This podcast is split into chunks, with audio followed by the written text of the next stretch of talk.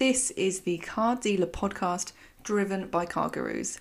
You want the best return from your advertising budget, and Car Gurus PistonHeads are focused on the same goal. With Car Gurus PistonHeads, you have access to millions of monthly shoppers across both sites who can turbocharge your digital forecourt. Connect with in market, high quality buyers today. For more information, visit dealerpackages.cargurus.co.uk and schedule a demo with their team. For a limited time only, get 10% reduction off your new subscription when you tell them that we sent you.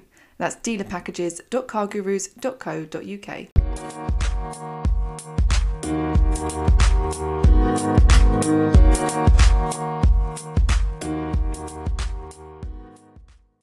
Hello, this is the Car Dealer Podcast, our little corner of the week where myself, James Baggott, and a willing guest talk about the news of the last seven days. Like most things at Car Dealer Magazine, nothing is normal, and therefore we've had to make this into a little competition or quiz. So, if you've never listened before, this is the Car Dealer Quiz. I am contributing editor of Car Dealer Rebecca Chaplin. Joining James and I this week is Will Blackshaw of Blackshaws. Hello, Will. Um, how are you doing? Yeah, no, very well, thank you. A little bit tired, but uh, very well. Mm. Since we spoke last, you've obviously been able to open your showrooms again, yeah. and you've taken on some new brands. So it sounds like very exciting times from what I've seen on um, LinkedIn, and even I've seen you put a load of EV points in today. Yeah, no, we, um, uh, as you rightly said, uh, got going with the MG franchise mainly and Isuzu um, since lockdown. Um, MG obviously very much focused on the, the EV technology. So I didn't want to spend too much money being a being a northerner. Um, so we came up with a solution where we added ex, one extra charge point um, and rerouted them on a fence line every other bay, which allowed us to basically utilize the charge points plus one and create 20 bays that could access a, a charging point. So um, I actually impressed myself with that idea, I must say. but it's, you know, you know, I know all the figures are showing gro- massive growth, but it, it is where we're going. So um, it gives us the infrastructure now as well to add charge points on as and when the demand's there. Um, so we've put all the infrastructure in um, to allow us to, to be honest, to probably go up to 100 charge bays as time progresses. So yeah, exciting times. Did you ever do many um, electric cars when you had Nissan and the Leaf? Yeah, no, it was uh, obviously the Leaf at the time was pretty much the, the main electric car on the road, wasn't it? Um, mm. back, then. And we, we, we had more success with the second hand ones, if I'm honest, um, compared to the new ones. I think it was just down to the price. And it got to the price point where a, a second hand Leaf, I guess, was a, a, financial risk that you could afford to take as a consumer. Um, mm. If it didn't work out, it wasn't the end of the world. Whereas a, a brand new one, obviously, the depreciation, I think, made it a, a difficult transaction for people. But um, the second hand ones definitely was a success. What are you seeing with the um, MGs then? Um, yeah, um, we're seeing a lot of success with the MG5 uh, from the electric point of view.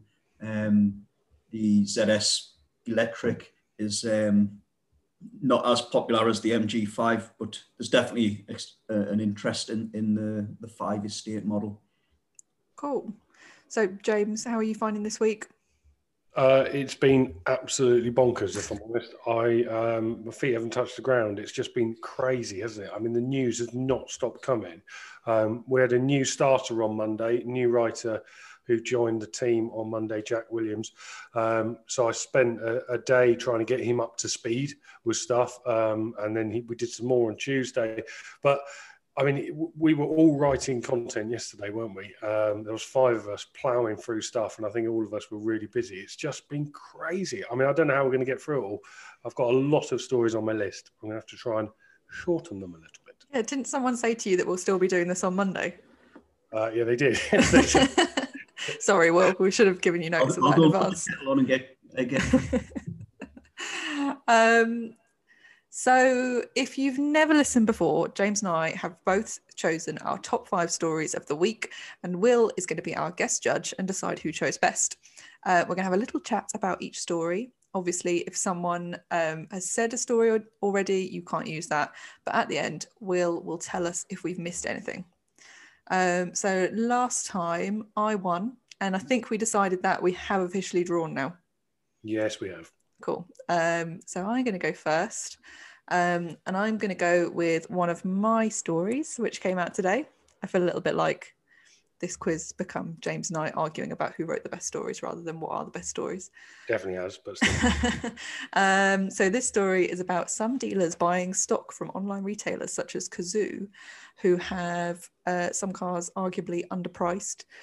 Um, it's worth a read of the story. It turns out that this one dealer isn't the only person doing this and um, you might have seen it on the if you're in the car sales dealer group facebook page it uh, got a lot of attention in there. But um, there are other people who are buying from car supermarkets other online retailers um, and as rupert pontin, point, points out in it um, some of these big retailers are possibly becoming a victim of their own policies. Um, did you see this story will? Did you see this in the group I saw in the group as uh, I didn't see it as the news article, but um, I think used car prices at the moment are just bizarre. Um, you're seeing auction prices three thousand pound in into book. You're seeing online retailers selling retail at cap clean, and I just I've never known. I've, you know, coming with 21 years experience next week. In fact, I've never known such uh, sort of inconsistency in pricing. But I did have to laugh at one comment and I'm not preaching it by any means, but to buy from online retailers, put them on your forecourt, and if they don't sell after 13 days, just return them. Which yeah, that made me laugh as well. um, I have to admit, you couldn't really argue with the concept, to be honest. Mm. I mean, it's mad, isn't it? I mean, I, when when we spotted that story, I mean, the, the other comment was the fact that they get free delivery as well. yeah, yeah. Mm. free, free delivery to the home. But I mean, it just shows you, doesn't it, that the used car industry is it's not easy, and actually, mm. you, you have to be an expert in in in the cars and you have to be an expert in the pricing. And when it's when it's changing overnight i mean literally car prices are changing overnight. I did an interview today with darren martin from cap hpi which we're going to be publishing tomorrow on the website. Um, and he's he's saying that it's an absolutely crazy time. The prices are going up uh, every single day. They're struggling to keep up. The, the their, their monthly pricing guides are out of date near enough as soon as they're published. You can see how some of these dealers, uh, some of these big online used car retailers like Cazoo that just started coming to the market, uh, they're going to struggle with it. They they haven't got the expertise that some people in the motor trade have got. And there's Chris Middlehurst from Middlehurst Garages snapping up a Nissan X Trail for for for two grand less than he can sell it on his own forecourt. I mean, very clever to him. Yeah, yeah. I think suddenly you feel a bit nervous purchasing vehicles, but I think it's the time now where you've just got to be brave and go for it. Otherwise, you're not going to sell anything. Um, so you've got to you've got to be brave at, at this moment in time. I mean, the other thing that, that, that, Darren was saying is that there is that concern, isn't there, that, that if you're buying stock at these what look like crazy prices, uh, it, it, will everybody in the trade suddenly catch a cold if it all suddenly drops? I mean, the good news is that he can't see it happening anytime soon. I mean, this is this is a, a going to be like this for, for months ahead, he said, and even then, it's going to be a slow tell off. We're not going to suddenly see a massive massive drop like you get in cryptocurrencies uh, when it comes to when it comes to prices uh, with used cars. I think it's going to be a steady steady tail off. So it'd be interesting to see what's happened. But I mean, it's absolutely bonkers at the moment. Mm. Um, gives us lots to write about, doesn't it, Beck? Mm. I think yeah. the transactions have got to happen at high at, at whatever uh, place in the process, whether it's at auction or on forecourts, to allow cap and valuations to then follow suit. They, they've they've got to follow suit to what's happening to in the market as opposed to them dictating the pricing in the market. So we're just going to have to, you know, it is what it is. You've just got to make the best of, of what's available at the time.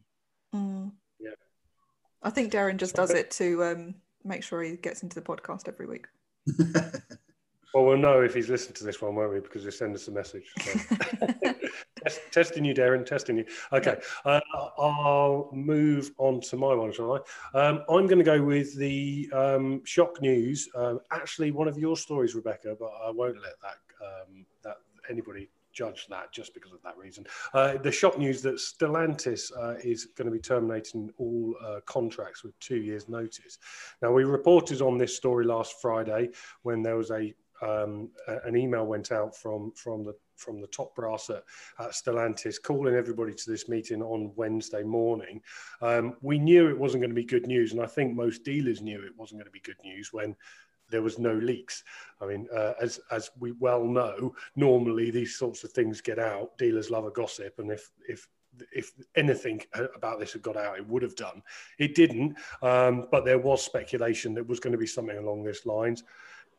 Am I shocked it's happened? Probably not. I mean, I think the Stellantis network is huge now. They've brought together FCA and, and PSA. That's a lot of dealers. Um, and probably in some areas, some territories, they've probably got five or six different partners representing the, the same their their brands, Stellantis brands.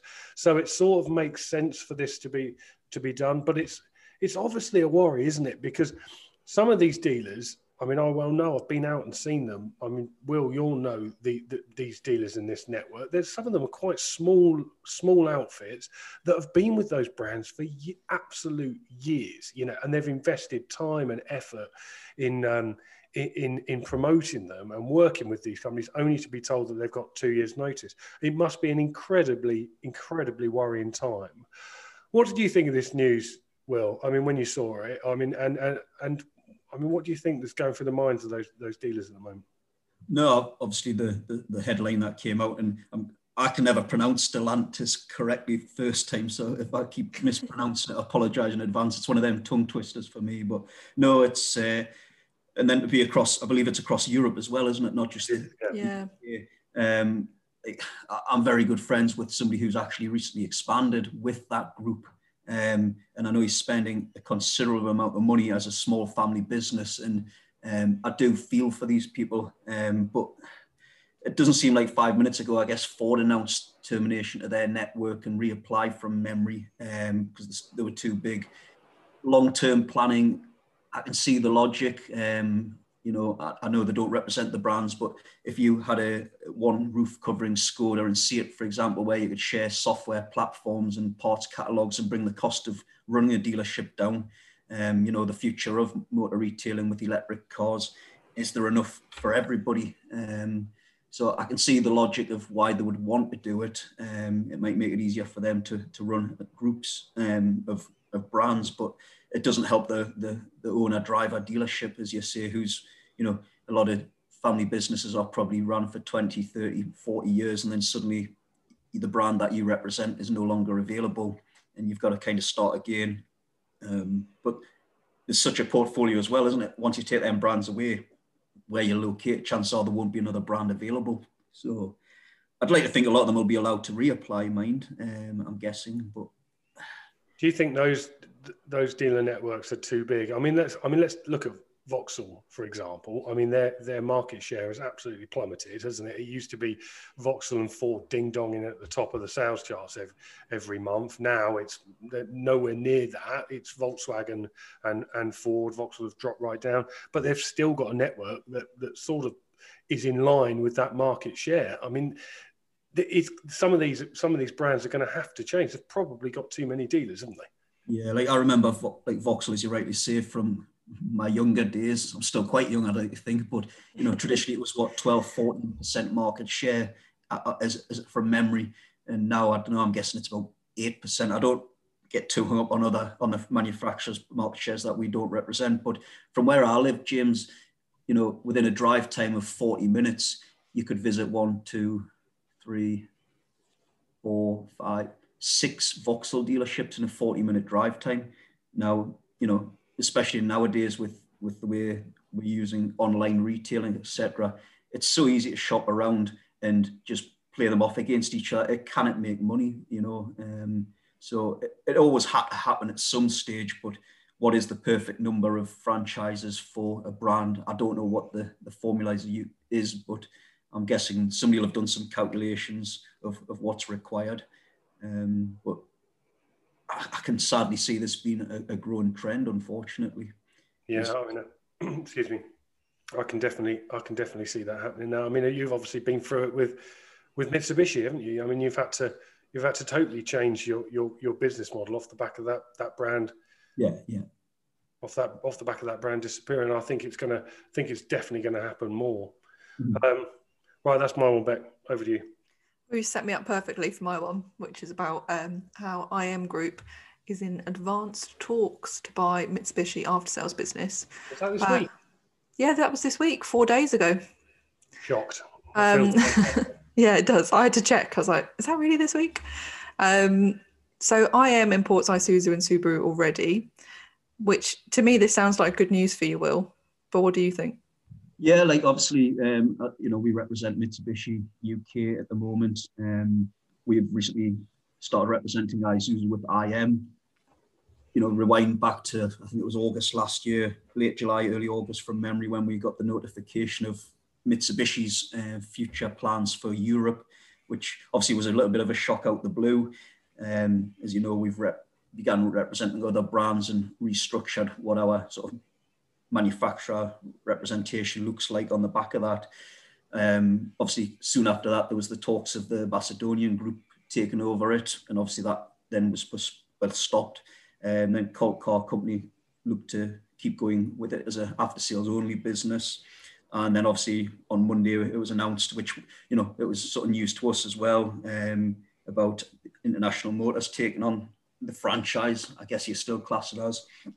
Um, obviously, it keeps changing quickly, but if you said all three scenarios at the same time, I think this is probably the one that's best for everyone from a, a dealer network point of view and a customer um, care point of view. The fact that um, you know, sadly, the the franchise is going to slowly disintegrate over time. Obviously, with new cars not coming in to the funnel at the top, but it being ran alongside some other brands, I think can only give it sort of extra depth, should we say? So I think it's a it's a good thing overall. Um, it gives us sort of continuity and the customers continuity as well. So um, I think it can only be a positive, and I think IM. You know, we've not really had much experience with them yet, but this, from the early conversations, they're very nice people to deal with. Um, and I think Car's done a, a great job. And you know, James, me and you sat there at a, at a live um, session at um, CDX many years ago, and I still say to this day, Colt Car was full of really nice people. Um, and obviously, that's going to continue with the brand now. So I, I'm a, I'm happy. Good, that's good. It's good to hear. It's nice to see it getting to some form of conclusion, and um, hopefully, hopefully a happy one. I think I, IM Group do make a success of those sorts of brands, don't they? I mean, they've done they've done well with them in the past, um, and they seem to be well set up for it. And probably some of those brands are quite complementary, are they not? Yeah, I'd agree. Um, you know, arguably there's going to be no new car competition as such, but as you say, um, the type of customers they are dealing with will be the same type of customers that the Mitsubishi brand will be. So the demographic of the customer, I'd like to think, are more or less all the same. Um, so I kind of see it not working well. We'll be right back. The Car Dealer podcast is driven by CarGurus. You want the best return from your advertising budgets, and CarGurus PistonHeads are focused on the same goal. With them, you have access to millions of monthly shoppers across both sites who can turbocharge your digital forecourt. Connect with in market, high quality buyers today. For more information, visit dealerpackages.cargurus.co.uk and schedule a demo with their team. For a limited time only, you can get 10% reduction on your new subscription when you tell them that we sent you. That's dealerpackages.cargurus.co.uk. Now, let's get back to the quiz. Okay, let's go with my next one. Um, I'm going to go with uh, the Marshall News, um, they ahead of their AGM. So I chatted to Daksh Gupta on Thursday morning, um, and Marshall made the bold move. And only marshals have done this so far, and they've promised to repay their furlough and retail rates cash for 2021. Uh, that's four million pounds they're going to be paying back. Um, you'll remember that Daksh Gupta said um, towards the end of last year that he uh, didn't plan on claiming any furlough money in um, 2021. Then the third lockdown arrived, um, and unfortunately, he was forced to go back to back to furlough. But true to his word, as soon as the uh, markets rebounded, he's decided to make the uh, statement that he's going to repay that money. He's uh, also said in that um, in that update that they are going to be targeting a profit figure this year of not less than 2019's result of 22.1 million of underlying profit before tax, and that's after the government cash has been repaid. Um, we had a we had a really interesting um, interview on Thursday morning. We talked a lot about um, agency sales and Stellantis and uh, uh, and bonuses, importantly.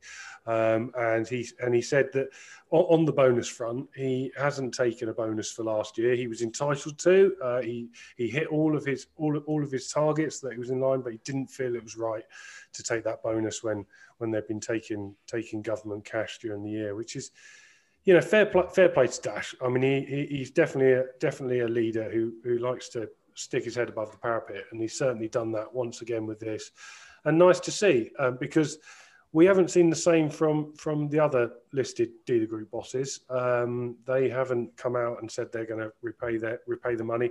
I mean, Robert Forrester said to me last week in an interview on Car Dealer Live as well that he absolutely categorically was ruling it out. Um, he said the government closed down our business by diktat. He said with very little warning, and they caused considerable disruption. Um, and he said that was what the support was there for, to make sure they didn't come out of it in a much weaker position than they went in, um, and said they weren't going to be re- repaying any of the money. So I don't know. What do you think? What do you think on this on this point, um, Will? I mean, who's in the right? Who's in the wrong? um, a massive respect to Daksh. You know, as a I keep going back to saying I'm a young lad. I don't know if I'm a young lad anymore or not, but um, you know, you look up to the likes of of Daksh Gupta um, and you know aspire to be as a success as him. Um, would I financially feel comfortable trying to repay ours? I think it would just come down to the fact that we needed that support, James. You know, I think some businesses that can afford to pay it back, I fully respect that. I don't think it was ever seen as a loan to be repaid. And, you know, at the end of the day, the, the furlough pay, it wasn't for us it's not for our business as such. It was for the staff um, to keep their mortgages paid. So it's not, sounds a bit sort of naive, but the furlough didn't really support us. Really, it supported the staff. Um, you know, and you know, we've. I'd like to think that you know, over the years, sadly, we're going to pay it back through increased corporation tax, no doubt. Um, hopefully, VAT will never increase, but um, you know, we will pay it back over time. We without getting too sort of blunt, we pay high, high business rates for big open showrooms, um, which obviously we've had the support of that. Don't get us wrong, but over the years we will, you know, we will be paying our our fair fair bit back. So I guess I'm going to have to favour on the side of uh, not agreeing with Daksh on that one, but I do respect all the businesses that have done that. It's a tricky one, you know, it is tricky. Um, I think the government's been superb in that side of things. Um, but I think that's yeah a whole new discussion. How did COVID get handled? Um, and I think we'll talk about it for many, many years, won't we? Yeah, I'm, I'm, I'm inclined to agree with you on the furlough furlough cash. I mean, it's not. It, it, it did the job that it was designed to do, which was to keep people with a job uh, that wasn't available at that point of time because their business was closed, still able to have a job to go back to when the economy opened up. And and fair play to, to, to the motor trade. They've they've taken as many people as they possibly could back when when when they've opened up. So it's done it's done the job it was designed to do. The bit that kind of I I have a kind of moral issue with is the, is the rates relief. If I'm honest, um, I think you know that that money is is seen as a it goes straight on the bottom line, doesn't it? That money. I mean, you you all all dealers plan to spend that cash. It's written into budgets, and if you don't have to pay it, then all of a sudden it goes it goes on the bottom line. So it's it, that's the bit that I, I sort of struggle with a little bit. Um, so it'd be interesting to see how other other dealers, um, especially as listed dealer groups, decide what to do when it comes to paying back that cash.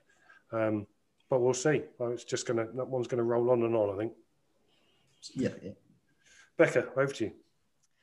Um, this is a story that rolls on and on. Um, Bristol Cars, we have to give this a mention because it has featured on the website so many times this week. Um, we even talked about it in the podcast last week.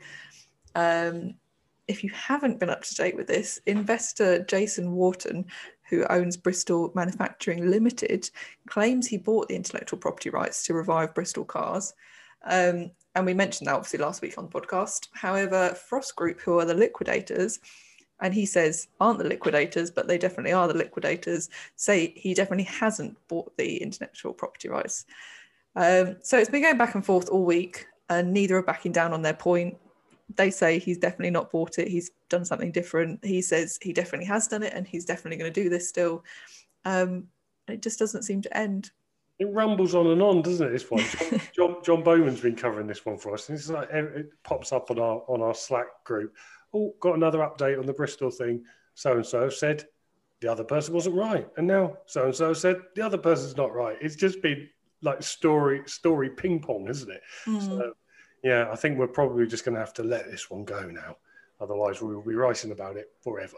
Yeah, I just think it's funny because it's a brand that like had died anyway, and now they're both managed to revive it somehow by just talking about it non-stop. Like we've used the picture of the Br- Bristol logo, I think three or four times on the website. I mean, that's unheard of. Yeah, I don't know much about the story to be honest. I've, I've tried to read up, and as you say, it's a little bit like what on earth's going on. But I love the logo. I just love the. It reminds me of like a bit of a historical Budweiser sort of look and feel to it, and Mm. I think it's a really cool logo. Maybe that should be the next update. Will Blackshaw loves Bristol's logo.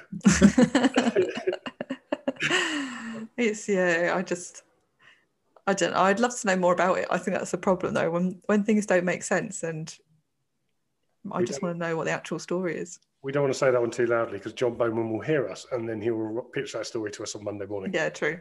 Anyway. Anyway, right, my go. Yes. Um, I'm going to go with the news that Volkswagen Group confirmed uh, to us this week that it's considering an agency sales model across its brands uh, after a leaked letter told us that's exactly what they were going to do. Uh, we heard, funny that, isn't it? Um, we heard from some dealers this week that um, they'd been sent a letter uh, marked highly confidential, and I love it when you get a letter that's marked highly confidential shared with you, um, and basically saying that the battery electric vehicles um, that are sold across the Volkswagen Group um, are going to move to this agency sales model after they tried uh, the uh, a similar similar format in Austria and Germany, and it worked well. Um, Volkswagen's now confirmed they're going to do it do it over here. Um, so agency sales models are where um, the manufacturer deals with the with with the sale uh, on their on their website, and the dealer network gets charged or gets gets paid a handling fee to hand it over. Um, totally changing the way that, that that dealers are dealers are set up at the moment. And then off the back of that, very soon afterwards, the next day, Mercedes um, said that they were going to do the same thing. Um, well, they haven't confirmed they're going to do it, but there are very strong rumours. Once again, um, they just weren't quite as bold as Volkswagen in confirming it to us when we asked them. Um, but it looks like this is the big change, isn't it, for the industry? Um, agency sales uh, model looks like it's probably going to be the future for a lot of these a lot of these brands as they're looking to take control of the sales themselves um, and then f- funneling them out for that for the handling at, at, at dealers. Well, what do you think? I mean, if your if your manufacturer partners came to you and said, "Right, we're moving to an agency sales model," would you go, "That's brilliant news," or probably going to be leaving now? It's a very mixed emotions. I, I quite like the way VW structured it only on the electric cars, but obviously that's all they're going to make in the future anyways. So eventually they will all be done via an agency model. I guess the big question is, sorry? Very good point. Yeah, so I thought that was a, a clever way of saying, don't worry, it's not all the models yet. Um, but I guess it comes down to what is the handling fee. And as I say, I, I, I wouldn't say yes or no. I think it's very mixed emotions. What I mean by that is, um, you know, if, if we sell a car on contract hire today, we're getting technically a handling fee anyways. If we sell a car via Motability, we're getting a handling fee anyways. So it's not too distant, a major change in that respect. Um, traditionally, handling fees are, are lower than doing a retail deal. Um, then obviously you'd be expecting the manufacturer, I guess, to underwrite the part exchange to, to structure a deal where I'm then guessing that you'd be given the opportunity to purchase that vehicle. So you wouldn't be missing out on the part exchange, I don't suppose.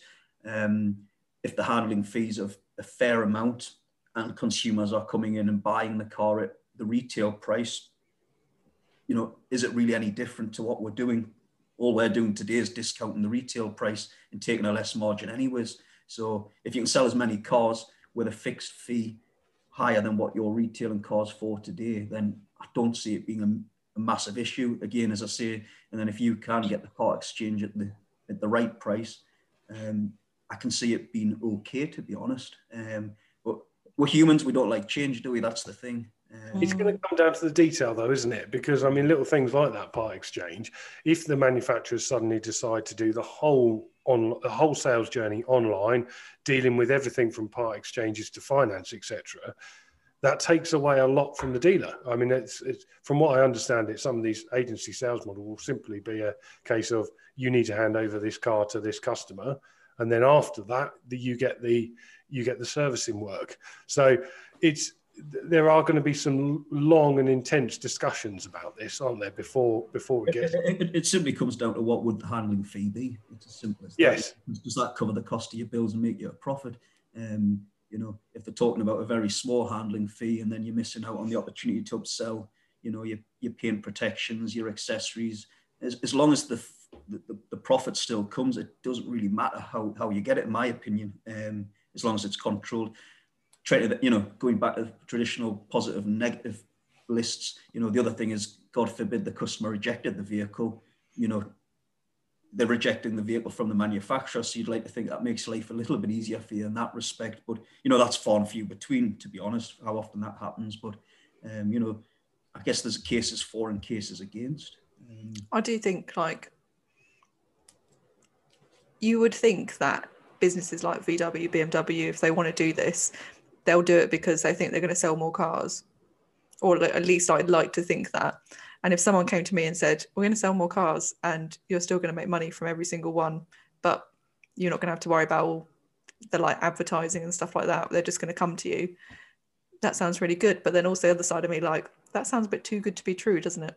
yeah, yeah. I think Uh, that's the concern is how much control then you don't have. Um, yeah and you gradually probably lose more and more control until they do the whole thing and they can't. How do they force force registrations into the market? You know, there's not going to be no bulk deals, is there, for for big dealer groups when they need to hit their numbers? They're going to we not past that now Well, we sort of are past that now, but then it, it doesn't take much for us to get back to it, does it? no We, So- we, we were kind of getting new cars to pre-reg because we were waiting on semiconductors. aren't yeah No chance of that anytime soon. Mm, Was that yours or mine? that was yours That was yours, yeah, James. Oh, right, yours then. why are you so confused by that I don't know. I'm just. I, I it's like I've fallen asleep. Um my this is my last one because i had the stellantis one as well um and i went for elon musk could build a uk factory um he's been back for two days this week i think that's Yeah. is that confirmed yeah, he's definitely been here. um Hopefully, So, yeah. Bitcoin up in, in the process.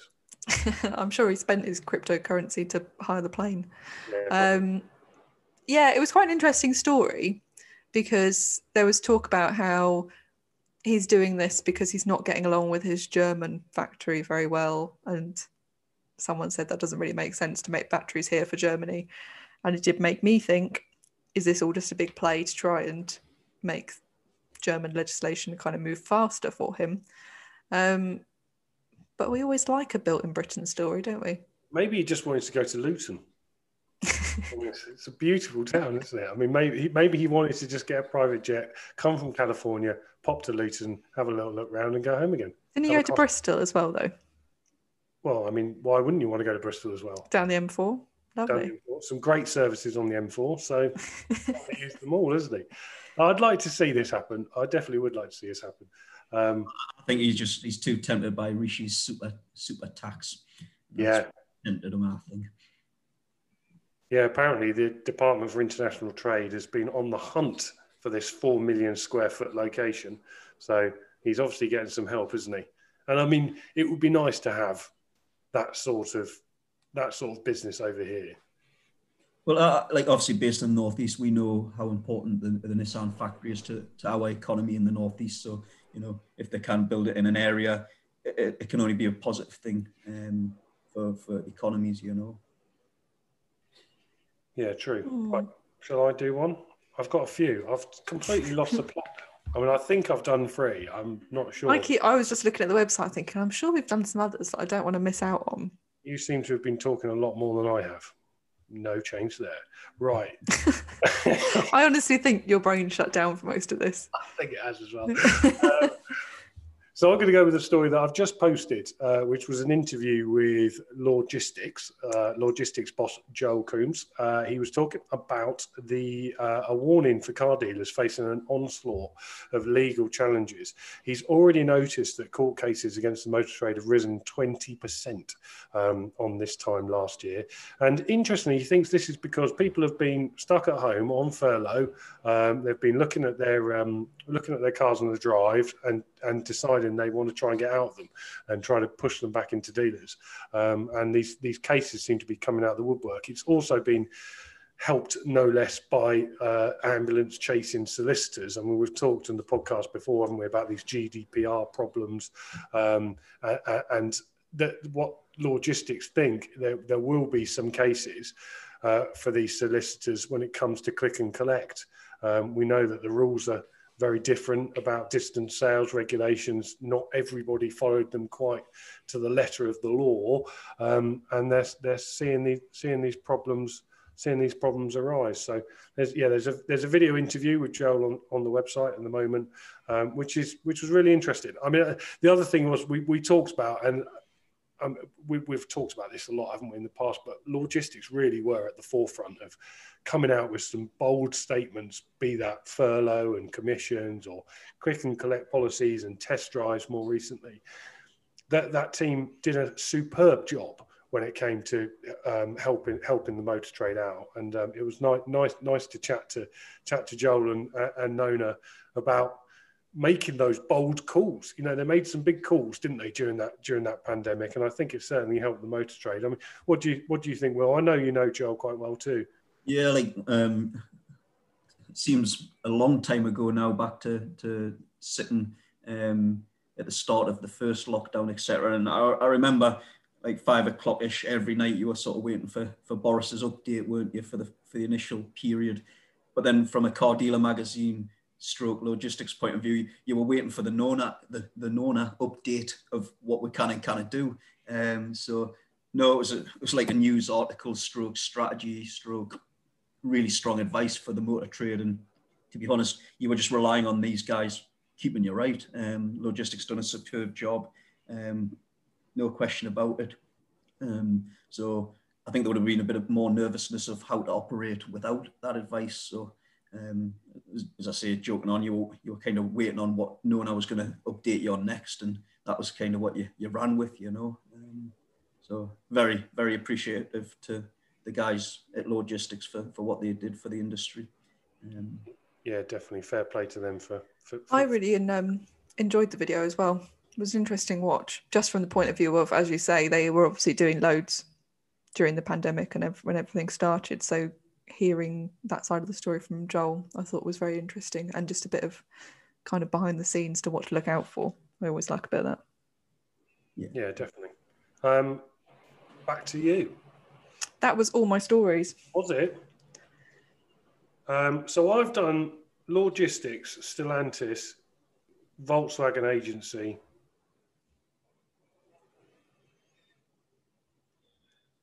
And you've done four as it goes, but you've got one in hand. If you one in hand, I'll take it. I've been taking my notes, make sure and precise. Maybe it's because we talked about the same one. Okay, yeah, we I'll, did. I'll um, I've got two um, to choose from. I've got Pendragon bosses Bill Berman's shareholder rebellion over his multi-million pound pay deal. Um, and non-story. Hmm? Non-story. Non-story. Well, they they voted for it in the end, so they did, but only yeah. I mean, he got he only seventy nine percent of them. No, it wasn't. It was not that high. Yeah, it was. Was it? I wasn't here on the date. Oh yes, oh yeah, seventy nine percent. Um, Off the top of my head as well. Very good. Yeah, seventy nine point one to be exact. Mm. Um, but their their head of their remuneration committee only got fifty nine percent of the vote. To, to uh, yeah, uh, and it does when you actually look at the numbers. Obviously, they're shares, aren't they? So they're there's a lot of votes in there. But when it says like it was like 433 million people have voted against, and it's like, oh, that's it's no. quite a lot of votes. It? it's not. It's not a referendum. No. Uh, uh, but I'm not going to go with that one. Uh, I'm going to go with um, I'm going to go with Cinch, which the news that came out today of oh, raising yes. one billion pounds from private equity. Uh, so this is BCA and We Buy Any Car owner, the Constellation Automotive Group, that says it's raised one billion in private capital capital to pump into Cinch. Um, the money's come from Abu Dhabi's Investment Authority and a number of other uh, funds advised by the Soros Fund Management. Um, but one billion. I mean, it doesn't say what the valuation was, what that, that money was raised on. That would be very, very interesting. But the point, the other point in this story I, I found fascinating was it said this, they've sold 45,000 cars since its launch in October 2020. So they're on a pretty good rate, aren't they? At that, I mean, if you if you look at, I think Cinch had made a uh, not Cinch, sorry, Cazoo had made a big um, song and dance about the fact they'd sold twenty five thousand cars in eighteen months. Cinch seems to have blown them out of the water there. Um, they're claiming that they are the biggest now, and probably probably rightly so. Um, but a billion quid, that's a lot of money, isn't it? And mm. uh, I think they, they say they're going to use it for this European expansion. And uh, we, again, we've talked about this in the past, but Europe and, and the used car market is, is pretty stuck in the medieval times. So uh, there's there's a there's a lot for there's a lot of expansion to ha- to, to be had over there. Uh, I think this is going to be the next battleground for for the likes of Cinch and Cazoo and possibly Carzam. You know, this is a this is what they need to do. If they want to make it really big, they're going to have to have to hit Europe. What do you th- What do you think, Will? Well, you know, a billion pound. I don't even know how many zeros you've got to write down to make a million.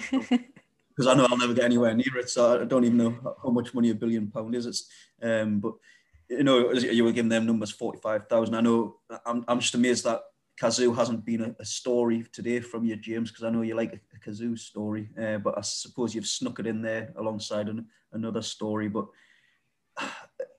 you, you, you know, for me, um, I don't get too on the numbers that these guys are doing, but I go a little bit old school and see how often do you see the wagons in your area? Because if you've seen a wagon in your area, you, you know you're seeing sales.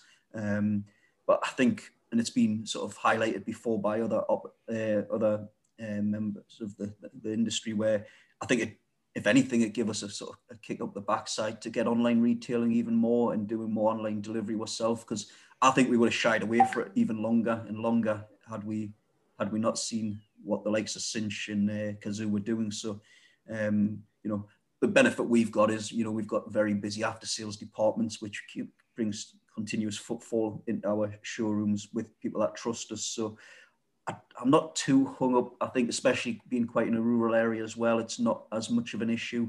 Um, so I think we're okay where we are. Um, being a small family business in two small towns, you know, we can sort of just penetrate our local market areas. But we've got the facilities now to allow us to sell cars. Like I was in Aberdeen delivering a car on Monday evening. Um, so we have got the, the scale to do deliveries nationwide if we have to, but it doesn't need to be our business model. And so I think if we stick to what we're good at, looking after the local areas, um, and then you know doing stuff online, we can do. Um, so fair play to them. I'll let them to go hammer and tong at each other, um, and hopefully they'll drive each other's prices down. And by the sounds of it, we can buy some stock off them if we get. this is going to sound like a bit of a tangent, but um, I used to think why I would just would not buy a car if Rylan recommended it.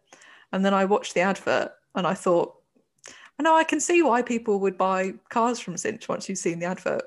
But I just, I wondered. Obviously, I found this the other day on my phone. I found a picture of Johnny Ray stood between Ant and Dec in your showroom.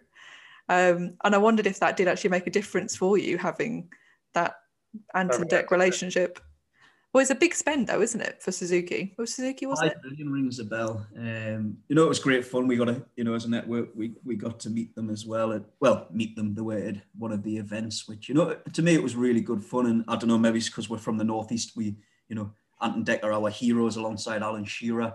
Um, I don't know if there was a, pers- a bit more sort of uh, what's the word I'm looking for, um, sort of emotional attachment to Ant and Dec from the northeast, but you know, I still remember them driving the, the adverts with the, the sat nav and telling doing the sat there with a voiceover the sat nav. And Suzuki is a really fun franchise, again full of really good people, um, and it was just great fun. Um, and again, having the, the Ant and Dec in the showroom. The best thing was people used to turn around and sort of get a little jump up. They didn't realize it it was a cardboard. but yeah, I guess being, you being in the northeast, it must have been actually quite good for you. People wanting to like actually resonating with them more. Yeah, and then obviously there was opportunities from memory where you know tickets tickets could be won to go to the to the shows and stuff like that from memory. So mm. uh, yeah, it used to be on Saturday Night Takeaway, didn't it? Yeah, yeah. Um, but I think them days, sadly, for for any manufacturer, you know, spending that sort of level of, of money on sort of relationships with celebrities, should we call it, um, is probably not high up on the agenda, unfortunately, anymore. But it was good. It was great fun.